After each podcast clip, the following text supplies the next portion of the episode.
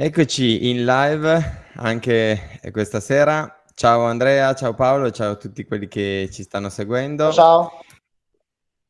Una nuova diretta, scusate se vi abbiamo fatto aspettare un po' di più questa, questa settimana, ma abbiamo avuto qualche impegno imprevisto e siamo arrivati lunghi, ecco, mettiamola così, voilà.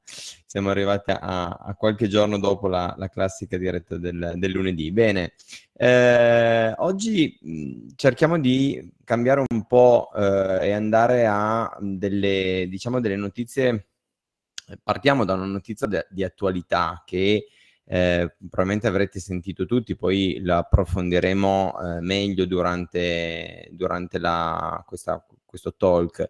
Eh, avrete sentito tutti che eh, si è deciso a livello europeo, per ora mettendo un limite al 2035, di eh, non ehm, voler più permettere la vendita di auto eh, alimentate tramite combustibile fossile, quindi fondamentalmente benzina e, ehm, e diesel.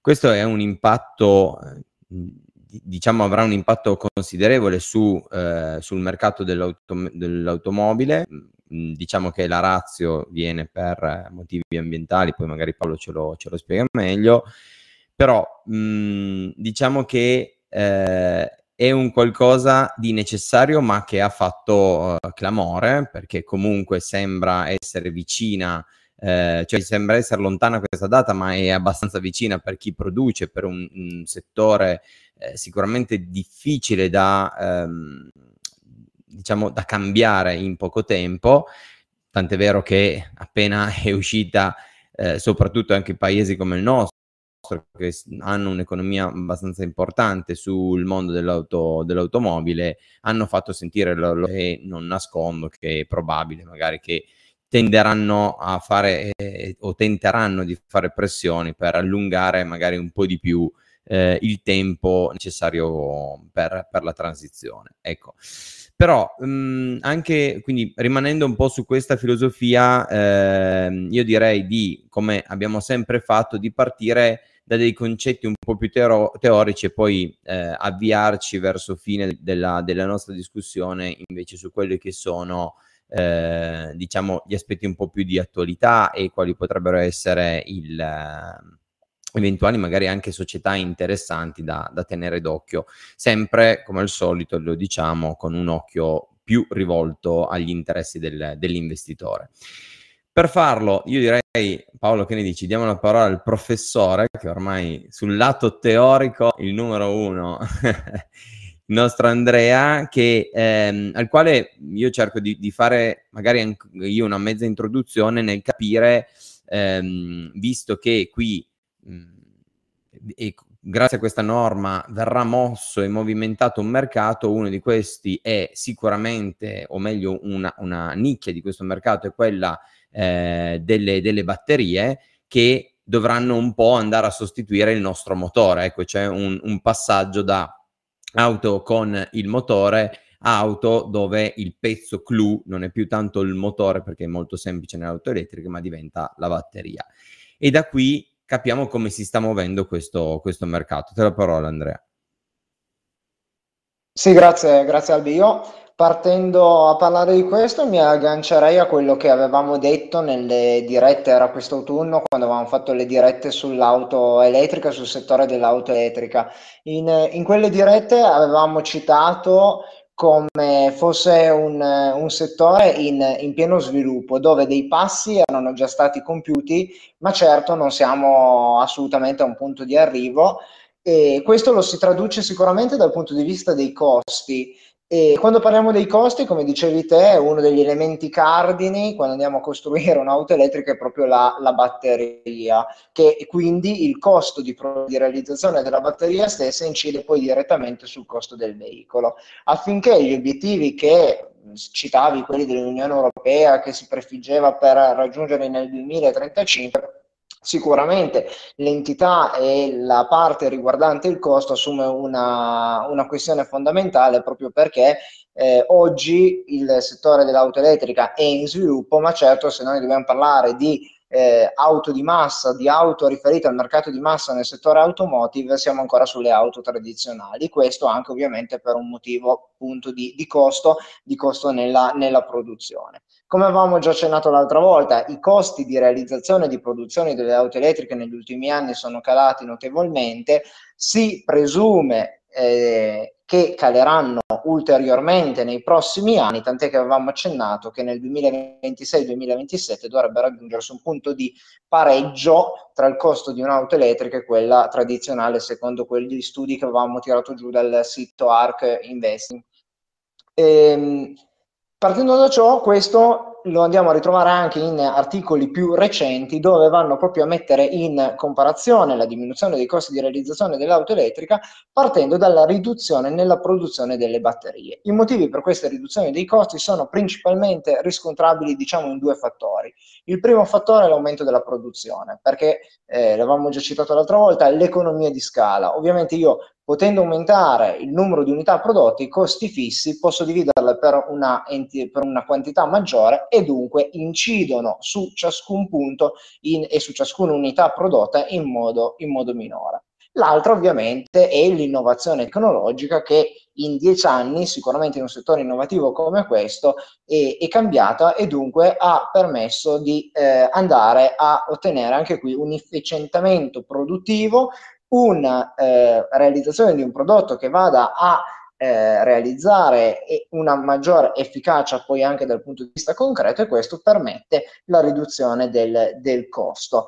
Se noi però vogliamo un attimino addentrarci per capire, visto che abbiamo detto che le batterie rappresentano eh, sicuramente uno degli elementi fulcro dell'auto elettrica, dobbiamo ovviamente fare quello che in economia si chiama l'analisi del costo, cioè provare un po' a capire eh, quali sono le variabili, quali sono gli elementi che incidono di più sul costo della batteria, perché il costo della batteria io ho diverse fasi. E nella fase della realizzazione del catodo, cioè la parte più eh, tecnica della, della batteria, incide per un 51% complessivo della batteria, quindi abbiamo un 49% di, co- eh, eh, di, costi che sono ancora esterni a questo fattore. La parte più importante sicuramente il 25, circa il 25% riguarda la realizzazione proprio del processo produttivo della batteria stessa. Ma perché il 51% incide la realizzazione del catode? Perché eh, ovviamente lì dentro andiamo a trovare, e dove si realizza tutto il eh, processo che permette alla batteria di funzionare, ma questo è possibile grazie a dei minerali, grazie a dei materiali, eh, il litio, il nickel, il cobalto, eccetera, eh, che ovviamente so, sono innanzitutto costosi e secondo tema molto importante sono anche ovviamente eh, con, al momento diciamo limitati nelle quantità nel senso che sicuramente un fattore che bisognerà prendere in, in esame è cercare di comprendere come coniugare la, la, sempre maggiore esigenza di batterie dovuta all'aumento di produzione che stavamo dicendo, adesso stiamo parlando dell'auto elettrica, ma questo può anche essere valido per molti altri elementi, per molti altri aspetti, per molti altri settori. Quindi come coniugare la sempre maggiore richiesta di questi materiali con la loro effettiva disponibilità. E sicuramente queste sono delle variabili che incidono e potranno incidere un domani a, eh, su, sul costo della batteria. Chiudo questa panoramica, diciamo, un po' più teorica con un altro concetto che secondo me è molto importante. Abbiamo citato processi produttivi, abbiamo citato materiali, abbiamo citato i minerali, abbiamo citato diversi temi.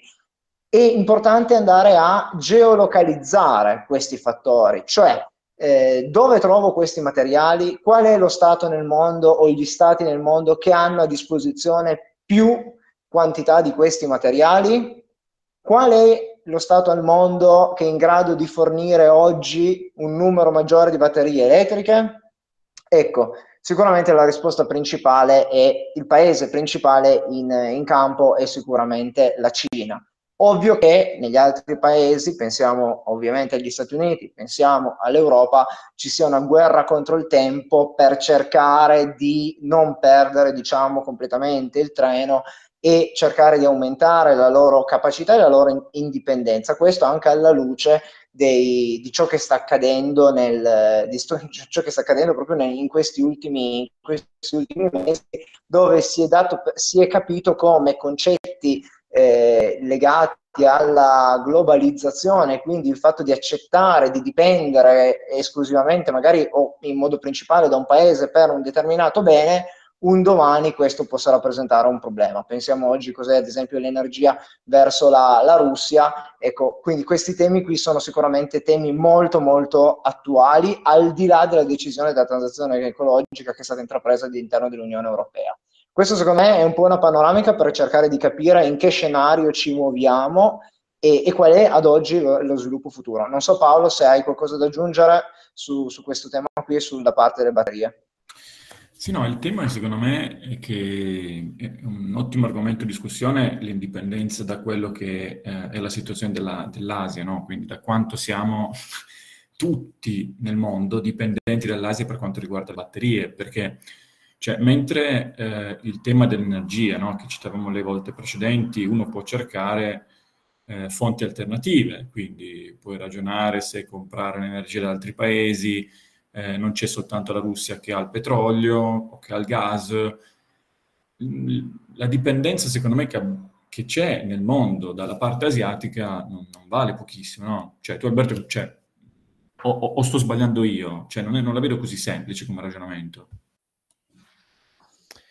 No, no, anzi, eh, tutt'altro. In, il, il discorso eh, ad esempio, negli, quello, quello, che si è pensato adesso negli Stati Uniti, dove si è fatto un ingresso eh, di soldi non indifferente, ehm, derivanti dalla consapevolezza che praticamente il 99% del pezzo del mercato della, delle batterie elettriche viene costruito al di fuori dei confini e non a caso in Cina è, è forse il, il il punto della produzione, anzi senza il forza, il punto della produzione dove si concentra di più questa... Scusa Albi, ti do solo un dato proprio su questo. Sì, sì, in mettiamo... questo momento la Cina l'80% del totale mondiale.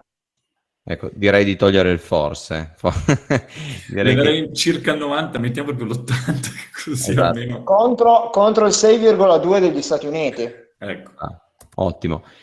Eh, dicevo, questa, eh, questa, condizione ha portato il, il governo americano eh, a una consapevolezza che è necessario ehm, introdurre, eh, diciamo, degli stimoli che permettano di, di avere una certa stabilità nei prezzi per quanto riguarda il reperimento delle risorse che servono per la chimica, quello che diceva Andrea prima, nel caso dove noi troviamo fondamentalmente la chimica eh, che poi da, dalla quale deriva l'efficienza di quella batteria, quindi minor peso possibile, maggior potenza accumulata, minor potenza spesa nel, nel, nell'utilizzo. Ecco, tutto questo, aspetto può essere affrontato e questa problematica dal punto di vista del, del, um, eh, diciamo del, del governo americano in questo caso mh, è stato deciso di affrontarla tramite delle politiche di finanziamento di nuovi sistemi di approvvigionamento, ma consapevolezza anche che, e qui forse la tecnologia che è ancora in pieno sviluppo, ehm, la capacità di riciclare queste batterie, ok? Eh, ad un livello elevatissimo. Già oggi, nonostante si stiano aprendo diversi scenari, diverse metodologie, abbiamo un, ehm, diciamo, capacità di riciclaggio maggiori del, del 90%.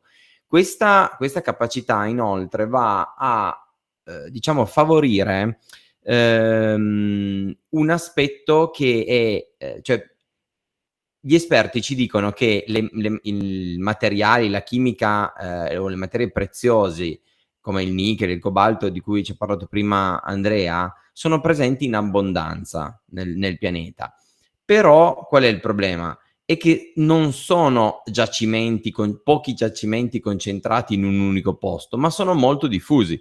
Pertanto sono molto difficili ed è molto costoso la loro estrazione. Pertanto andare su, um, diciamo, una filosofia di riciclo non dico al 100%, ma comunque molto elevato dal, dal punto di vista dell'efficienza e che ehm, diciamo sia rivolta anche a un rispetto dell'ambiente e alla sostenibilità del ciclo, dell'intero ciclo economico, proprio perché se no facciamo tutto questo per un determinato motivo e poi dopo ci perdiamo eh, di nuovo nel, nel, costruire un'economia poco circolare come era quella del, del, del, basata sul, sul carbone, ecco, allora in quel lato, da quel lato non, non andrebbe assolutamente bene.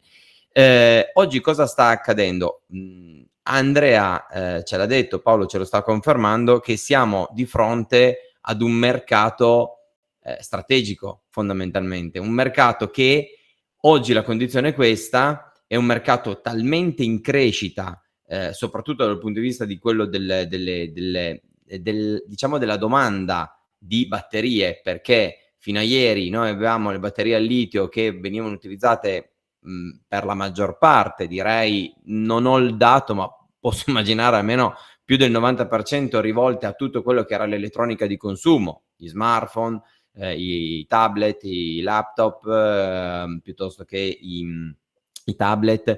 Tutti questi av- hanno delle eh, batterie al litio e quindi delle, eh, delle batterie che sono, diciamo, di nuova generazione che hanno un ciclo di vita sicuramente qui un altro aspetto sul quale non so se Paolo tu puoi, vuoi aggiungere qualcosa, un altro aspetto che nel settore del riciclo è essenziale e dove secondo me e leggendo anche qualche articolo qua e là è un punto venuto a galla più volte è eh, che nel settore, nel settore dell'elettronica di consumo la durata media delle batterie al litio poteva essere di 2-3 anni, dopodiché solitamente costa eh, quasi di meno buttare via il dispositivo, comprarne un altro piuttosto che andare a sostituire la batteria.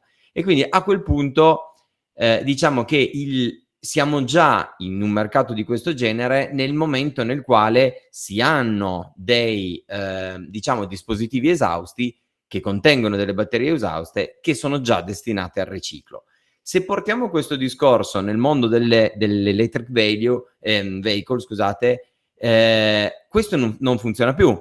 Perché? Perché si stima, e purtroppo sono ancora troppo giovane per dar ragione a qualcuno, quindi direi stiamo sulle stime, si stima che la vita utile di una batteria ehm, di, all'interno di un veicolo elettrico possa andare dai, tra, dai 6 ai 30 anni. E questo diciamo che per il mercato e, e su quel concetto di riciclo cioè di creare un'economia circolare che permetta di riciclare, che già oggi ha delle ottime, eh, diciamo degli ottimi risultati, potremmo magari parlare se non ci dilunghiamo su alcuni metodi, ma non, non è quello adesso l'importante, è che questa filosofia eh, potrebbe trovare un problema, almeno nell'immediato, perché? Perché io potrei avere anche già eh, il, la capacità di avere il 100% eh, di, o meglio, la capacità di rigenerare al 100% una batteria, ma se poi mi manca la materia prima, che per me, azienda che eh, deve smaltire e riciclare, è la stessa batter- batteria esausta, qui abbiamo un problema. Tant'è vero che ci sono ehm, alcuni esperti che dicono per un po' di anni, e quindi indicano tra 5 e 10 anni, non potremo mai pensare di costruire un qualcosa di circolare. Pertanto dovremmo sempre eh, fare in modo che in questa prima parte i prodotti che verranno utilizzati per far fronte alla creazione di batterie necessarie all'aumento della domanda di eh, veicoli elettrici dovrà venire per la maggior parte da nuovi materiali estratti dalla terra e ehm, quindi successivamente poi trasformati. In un secondo momento ci sarà un graduale passaggio poi ad una eh, invece a un utilizzo di quelli che sono i materiali derivanti dal ciclo di, scusate il gioco di parola, dal ciclo del riciclo, ok? Dove questi materiali ad oggi, nella maggior parte dei casi, vengono ri- riscomposti. Quindi viene presa la batteria chimicamente viene riportata, rigenerata e scomposta eh, in materiali eh, al, presenti all'origine, quindi con le, ehm, le dosi di cobalto, le dosi di nickel, tutto quello che era stato utilizzato. Naturalmente non, ad oggi non possiamo ancora pensare a un'efficienza al 100%, però comunque è già decisamente elevata, molto di più di quello che era all'interno del, del mercato delle, delle auto eh, vecchio stile. Ecco. Quindi siamo di fronte ad un mercato che è in, in forte crescita, che a testimonianza dell'importanza, io direi, eh, Paolo, bloccami se hai eh, de- delle, altre, delle, altre, informazioni da, da darmi, però ehm, l'importanza è anche dettata un po' dagli investimenti che sono stati fatti in questo mercato. Tant'è vero che oggi abbiamo avuto da una parte, diciamo così, la Apple dei telefoni, cioè Tesla, che ha deciso di farsi tutto in casa.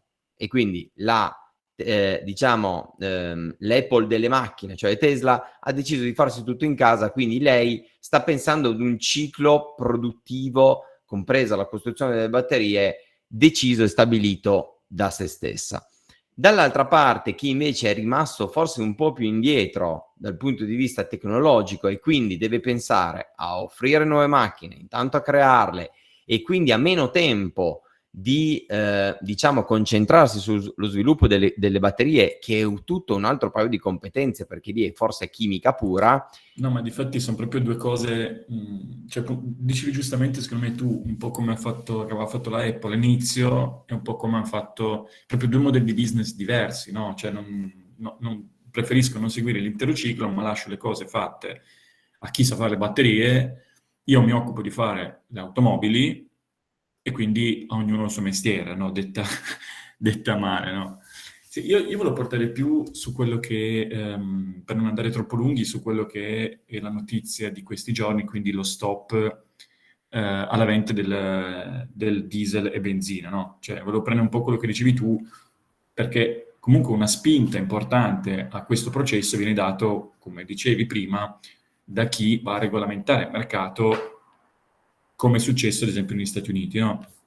È qualcosa che sta succedendo un po' dappertutto. Si pensa ad esempio alla Cina e alla parte diciamo, asiatica che per limitare i, eh, diciamo, gli impatti ambientali aveva eh, deciso di bandire gli scooter alimentati a, a, combustibile nelle principali città. Questo fa sì che, considerando la grandezza delle città cinesi o diciamo dell'Asia, che quindi ha, ha un impatto sul numero di persone devastante, eh, aumentato il numero degli, degli, scooter con il conseguente aumento della domanda di, eh, di batteria eh, sugli electric vehicles, piuttosto che il, diciamo, la decisione ehm, dell'Unità Europea eh, di bandire dal 2035 la possibilità di vendere veicoli nuovi, benzino diesel, è qualcosa molto importante, che si inserisce in realtà dentro un pacchetto che si chiama uh, Fit for 55, che vuol dire pronti per il 55, che eh, appunto ha l'obiettivo della neutralità eh, climatica entro il 2050, quindi non è una cosa nata da zero, ma si inserisce in un discorso molto più ampio.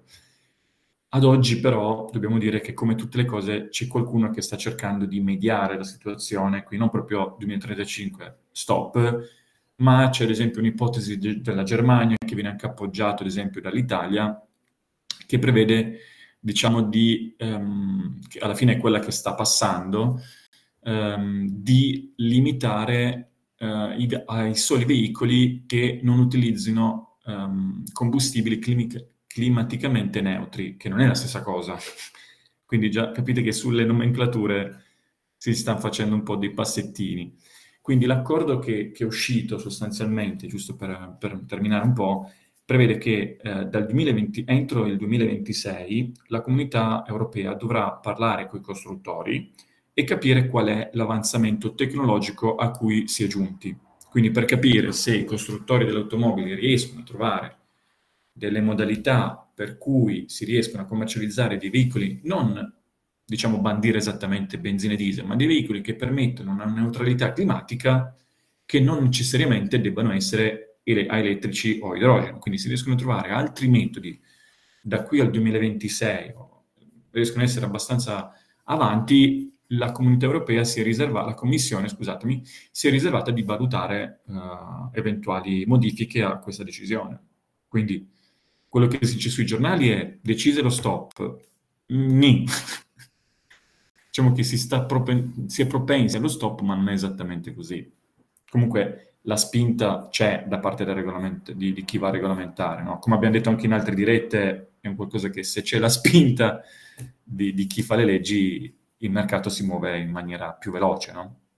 No, assolutamente. Noi dobbiamo tenere conto di tutto, come eh, se guardiamo ci sono stati gli incentivi per il discorso delle auto elettriche, dopodiché questo è, diciamo, un disincentivo dell'opposto eh, ed è un qualcosa di parecchio forte che secondo me, a mio avviso, va anche un po' a... Um, noi consideriamo che magari un'auto, uno chi la utilizza tanto può magari tenerla anche una decina d'anni, è logico non è che tra molto le scelte di acquisto saranno influenzate se veramente ci sarà una fine, tra virgolette, di vendita, eh, un limite delle, alle vendite dal 2035. Poi Beh, è ancora tutto da vedere. Di sicuro le case automobilistiche che non puntano tutto sull'elettrico, con questa, io non la chiamo scappata, però con questa possibilità sono interessati a capire, ok, ma dal punto di vista tecnologico abbiamo la possibilità di arrivare al 2026 con qualcosa in mano da presentare alla Commissione oppure no? Quindi non è proprio da dire prendete i motori, no, certo, certo, vita, certo. Abbat- mandate ad abbattere la vita utile di questo, di questo sistema di produzione del motore da qui al 2035 perché da lì non vale più niente. Così, mh, mm, più o meno. No, eh, faccio non ancora... dilungarmi troppo. Eh, cioè, no, no, certo, ma faccio ancora questa riflessione perché mi ricordo il dato, cioè qui sono, eh, secondo me di quello di cui stiamo parlando adesso so, potrebbero essere, eh, non so, definite come quelle variabili, ehm, diciamo, di sistema che sono volontariamente inserite dal legislatore e perché vuole ottenere determinati obiettivi e va bene, questo giusto o sbagliato, uno può essere a favore o contro, non importa, ma comunque questo, questo è. Ci sono poi quelli che secondo me si creano perché il mercato decide e mm, mi ricordo su una, forse Andrea... Ehm, L'avevamo, l'avevamo, anche visto eh, sulla stima dell'andamento della differenza di prezzo eh, tra eh, il avere benzina, quindi il confronto dei prezzi tra benzina e elettrico dall'anno 2019 fino ad arrivare all'anno 2025. Io sinceramente non pensavo di essere già adesso così avanti come quasi uguaglianza, se non leggermente meglio tra il costo del, dell'auto elettrica piuttosto che all'auto benzina, anche perché manca tutta una serie di economie di scala che logicamente con le auto così, diciamo, ehm, così poche, poco numerose quelle elettriche, è evidente che non ci sono ancora, quindi deve, deve ancora crescere molto.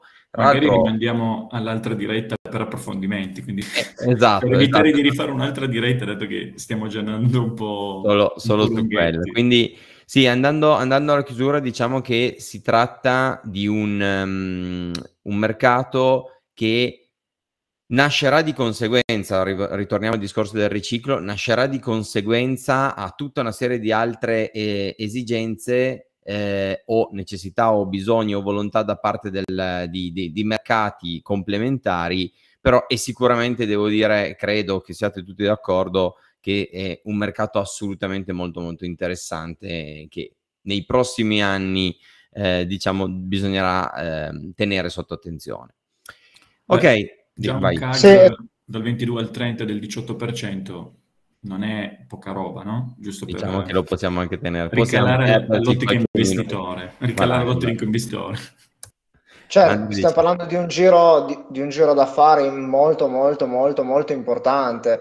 Eh, con tutte le variabili che abbiamo messo sulla carta qui stasera, che appunto c'è anche spazio per un'ulteriore diretta, ma eh, nonostante tutte queste variabili stiamo sicuramente parlando di un giro d'affari potenziale enorme se si riesce a coniugare e a, e a realizzare. Sì, sì, come, quanto si concretizza, con che investimenti. Però questo lo metteremo, diciamo, in piedi nella prossima diretta, in una prossima diretta. Io vi ringrazio del, dell'attenzione, grazie Paolo, grazie Andrea, Andrea e auguro a tutti una buona serata.